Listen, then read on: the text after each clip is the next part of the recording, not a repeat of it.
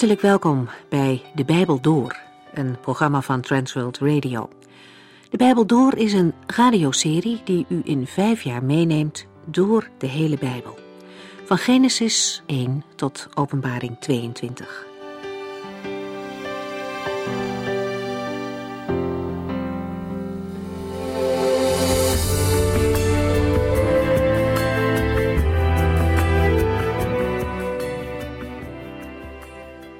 Vandaag vervolgen we met het boek Handelingen over de eerste periode van de christelijke gemeente. In dit boek wordt de hechte band tussen Christus in de hemel en zijn gemeente op aarde zichtbaar.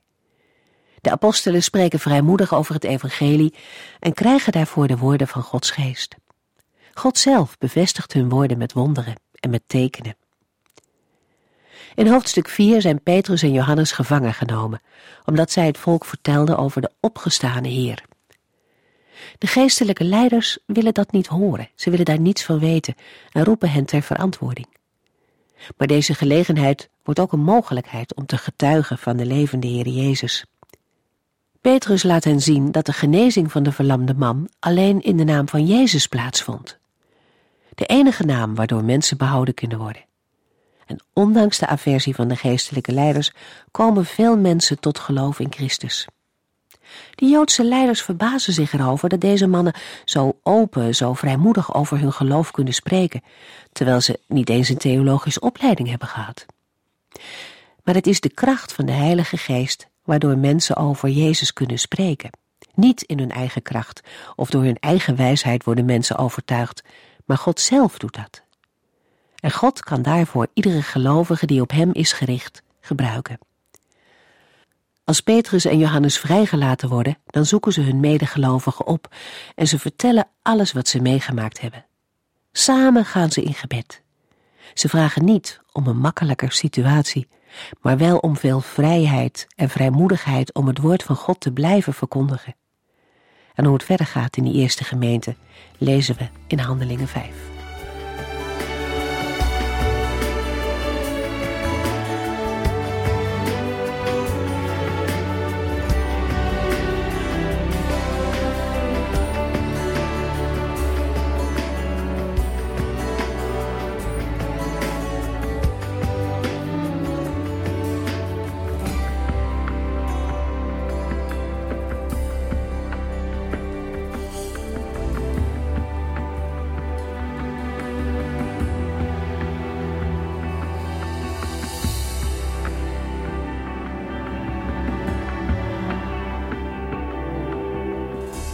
In Handelingen 4 hebben we gelezen dat de apostelen vol werden van de Heilige Geest en vrijmoedig de boodschap van God verkondigden. Alle mensen die in Jezus geloofden, waren van harte eensgezind. De apostelen verkondigen met grote overtuigingskracht dat de Heer Jezus uit de dood was opgestaan. En Gods zegen rust op hen allen. In het slot van Handelingen 4 hebben we kennis gemaakt met Jozef, bijgenaamd Barnabas. Hij had een stuk land verkocht en het geld aan de apostelen gegeven. Handelingen 5, vers 1. Ook een zekere Ananias verkocht een stuk land, maar hij hield, met instemming van zijn vrouw Safira, een deel van de opbrengst achter. In Handelingen 5 volgt een negatief voorbeeld van gemeenteleden die met een verkeerde mentaliteit eigendom verkopen. Uit vers 3 blijkt dat ook Ananias en Safira vervuld waren met de Heilige Geest. Daarom gaat het bij hen ook niet om onwetendheid of onbekendheid met de wil van de Heere, maar om een bewuste keuze. Willens en wetens, Hebreeën 10 vers 26, tegen de waarschuwende stem van de Heilige Geest in, wordt de gemeente en de apostelen bedrogen. Met het slot van Handelingen 4 in gedachten is het duidelijk dat Ananias en Safira Barnabas nadoen. Mogelijk hebben ze gezien dat hij een zekere mate van aanzien kreeg, omdat hij voor zijn daad alom werd geprezen en geëerd. Dat wilden Ananias en Safira ook graag. Het is een valkuil waar iedere gelovige voor moet oppassen. Spreuken 18, vers 12. Wie hooghartig is, komt ten val, maar nederigheid wordt altijd gevolgd door eer. Handelingen 5, vers 2. De rest bracht hij naar de apostelen, maar hij deed net alsof het de hele opbrengst was. Er was niets verkeerds aan om een deel van het geld achter te houden. Niemand had hen de verplichting opgelegd alles weg te geven, ook de Heere niet.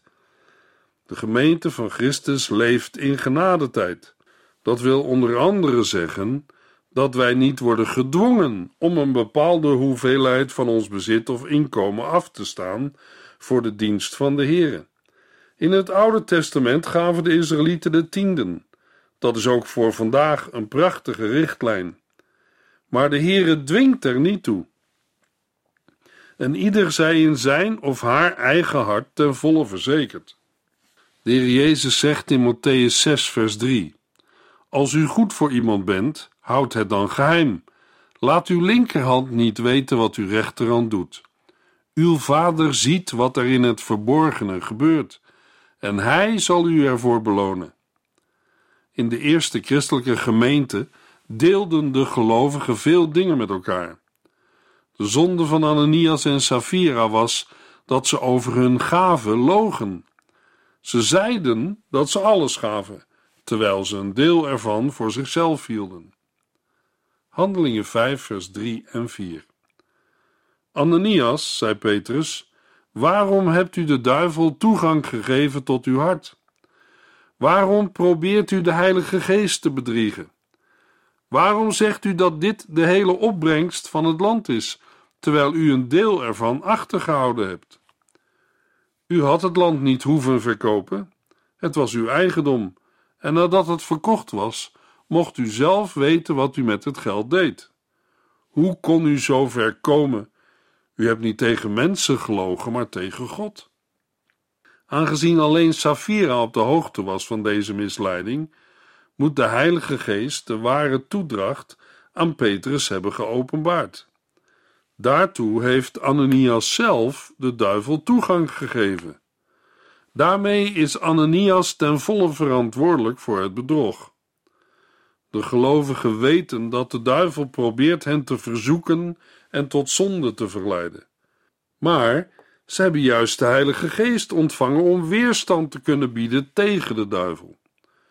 Voor mensen die ontkennen dat de Heilige Geest God is, staat er in deze versen een duidelijk bewijs van het tegendeel. De Heilige Geest bedriegen is hetzelfde als liegen tegen God. Handelingen 5, vers 5. Toen Ananias dat hoorde, zakte hij in elkaar en stierf. Iedereen was vreselijk geschrokken. De gelovigen hadden tot nog toe, door de bijzondere werkingen van de Heilige Geest, de genade van God ervaren: genezingen, tekenen en wonderen. Nu werden zij geconfronteerd met het feit dat God heilig is en dat de Heilige Geest niet met zich laat spotten. Handelingen 5, vers 6 tot en met 9. Een paar jonge mannen stonden op en legden hem af. Daarna droegen ze hem naar buiten en begroeven hem. Een uur of drie later kwam zijn vrouw, die van niets wist. Vertel eens, zei Petrus tegen haar, is dit geld de hele opbrengst van uw land? Ja, antwoordde zij, dat klopt. Waarom wilden jullie de geest van de Heere bedriegen? De mannen die u daar hoort aankomen, hebben zojuist uw man begraven. Zij zullen ook u dood naar buiten dragen. Ananias wordt direct begraven. In Israël was het vanwege de hoge temperaturen gebruikelijk om de doden op de sterfdag zelf te begraven. Uit het feit dat Safira niet aarzelt in haar antwoord, maar met grote stelligheid bevestigt: ja, dat klopt, valt af te leiden dat zij absoluut vrijwillig aan het plan van haar man heeft meegedaan. Handelingen 5, vers 10 en 11. Op hetzelfde moment zakte zij voor hem in elkaar en stierf. De jonge mannen kwamen binnen. Toen zij zagen dat zij ook dood was, droegen ze haar naar buiten en begroeven haar bij haar man. De gemeente was hiervan diep onder de indruk en de andere mensen niet minder. Net als in vers 5 vermeldt Lucas de reacties van de gemeente en van de niet-gemeenteleden. Iedereen was diep onder de indruk van de heiligheid van de Here. In 1 Johannes 5 vers 16 lezen we: Er bestaat namelijk een zonde die dodelijk is, en ik zeg niet dat u moet bidden voor iemand die zo zwaar gezondigd heeft. De zonde die Ananias en Safira hadden begaan, was een zonde die de dood tot gevolg had. Handelingen 5, vers 12 tot en met 14. De apostelen deden heel veel wonderen en tekenen onder het volk. De gelovigen kwamen regelmatig bij elkaar in de tempel, in de zuilenhal van Salomo, één van hart en ziel. De andere mensen die in de tempel kwamen durfden zich niet bij hen aan te sluiten, maar hadden wel veel respect voor hen.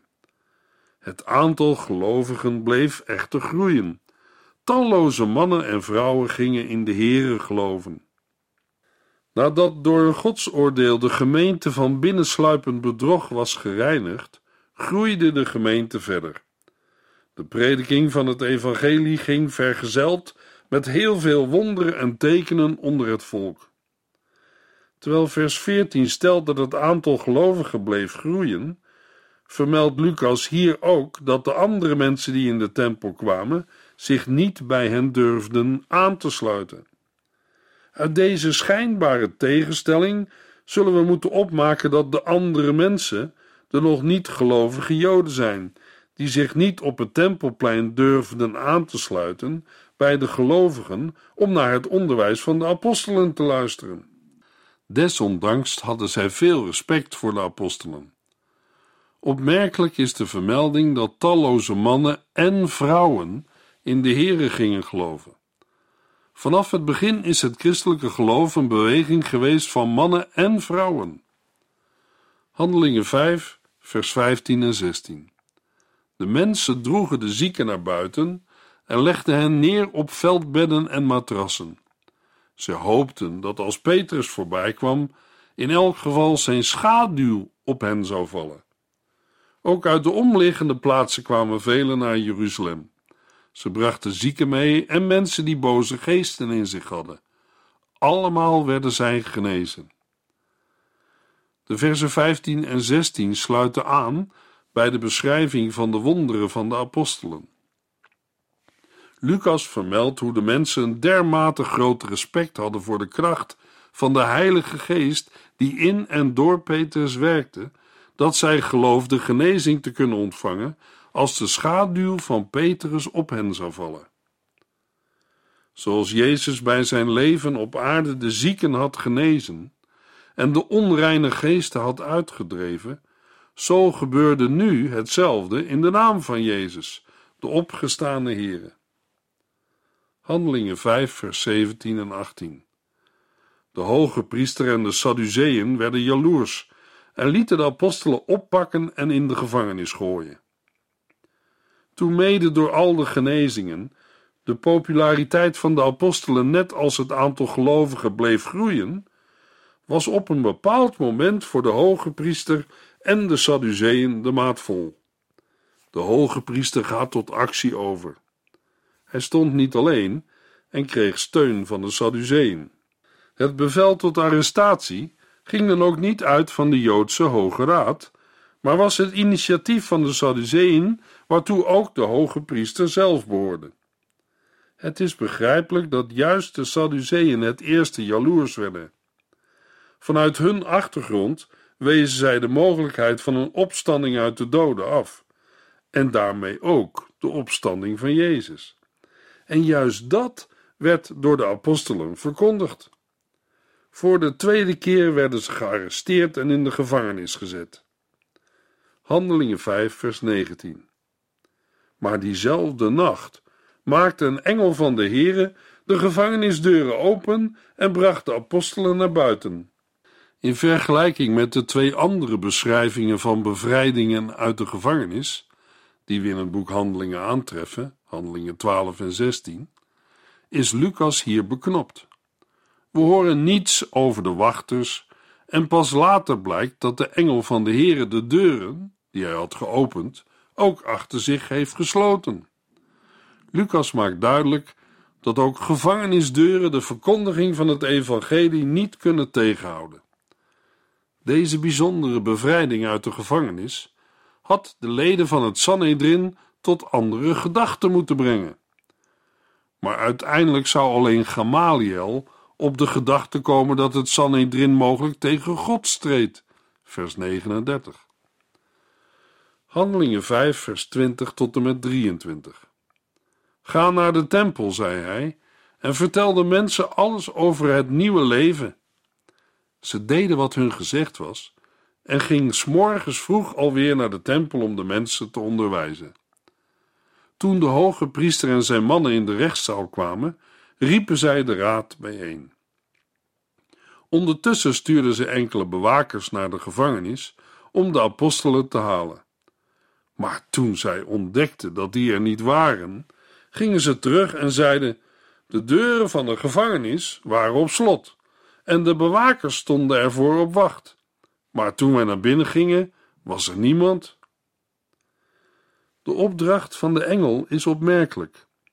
Wij zouden juist verwachten dat hij de apostelen aanraadt om Jeruzalem te verlaten of zich te verbergen.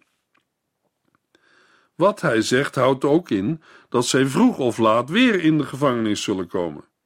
De opdracht is om weer naar de tempel te gaan en opnieuw het evangelie te verkondigen. Dat zal inderdaad uitlopen op een nieuwe confrontatie met het Sanhedrin. Maar vanaf het begin moet het tot de Joodse leiders doordringen dat zij niet bij machten zijn deze beweging van de Heilige Geest naar hun hand te zetten of te stoppen, zelfs niet met geweld. Terwijl de raad zich voorbereidt, worden er dienaars naar de gevangenis gestuurd om de apostelen te halen en voor te leiden. Maar in de gevangenis zijn geen apostelen meer. Hun verslag is komisch. De deuren van de gevangenis waren zorgvuldig gesloten. De grendels waren alle in de goede positie en ook de wachters voor de deuren stonden op hun posten. Maar toen de deuren werden geopend en ze naar binnen gingen, waren de gevangenen verdwenen. Handelingen 5, vers 24 tot en met 27.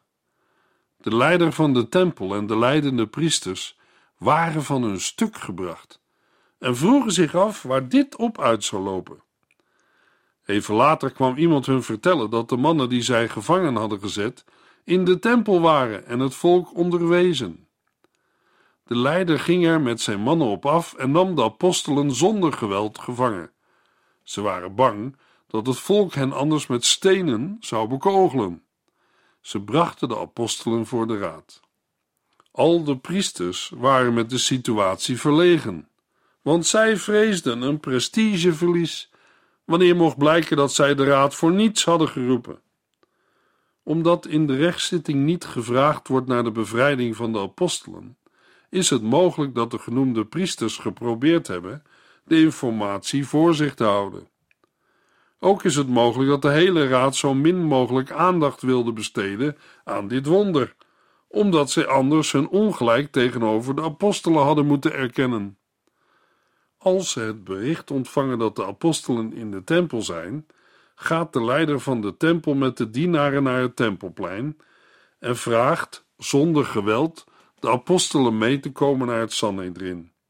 Bij het Sanhedrin gekomen, begint de hoge priester, de voorzitter, met de ondervraging. Handelingen 5, vers 28 en 29. De hoge priester ondervroeg hen. Wij hebben u streng verboden over die Jezus te spreken. En kijk nu eens wat u hebt gedaan. Heel Jeruzalem weet inmiddels van hem. U wilt zeker de schuld van zijn bloed over ons brengen. Petrus en de andere apostelen antwoorden: Men moet God meer gehoorzamen dan de mensen. Met zijn eerste beschuldiging: Heel Jeruzalem weet inmiddels van hem. Geeft de hoge priester toe dat de verkondiging van het evangelie in Jeruzalem groot succes heeft gehad. In de vertaling van het boek wordt de naam Jezus genoemd, maar in de Griekse grondtekst vinden we die niet. De hoge priester weigert bij zijn beschuldigingen de naam van Jezus uit te spreken. In de grondtekst lezen we deze naam en deze mens. Er klinkt minachting in door. De uitdrukking: U wilt zeker de schuld van zijn bloed over ons brengen, houdt in dat iemands dood wordt vergolden aan degene die ervoor verantwoordelijk worden gesteld. Uit de woorden van de hoge priester kunnen we dan ook afleiden dat hij de schuld van de kruisiging van Jezus van zich af wil schuiven. Maar hij en het Sanhedrin waren wel degelijk schuldig. Bovendien hadden zij in aanwezigheid van Pilatus, samen met de mensen die er allemaal bij stonden, geroepen: Laat de straf voor zijn bloed maar op ons en onze kinderen neerkomen. Matthäus 27, vers 25. De apostelen zijn absoluut niet geïntimideerd door de felle aanklacht van de hoge priester.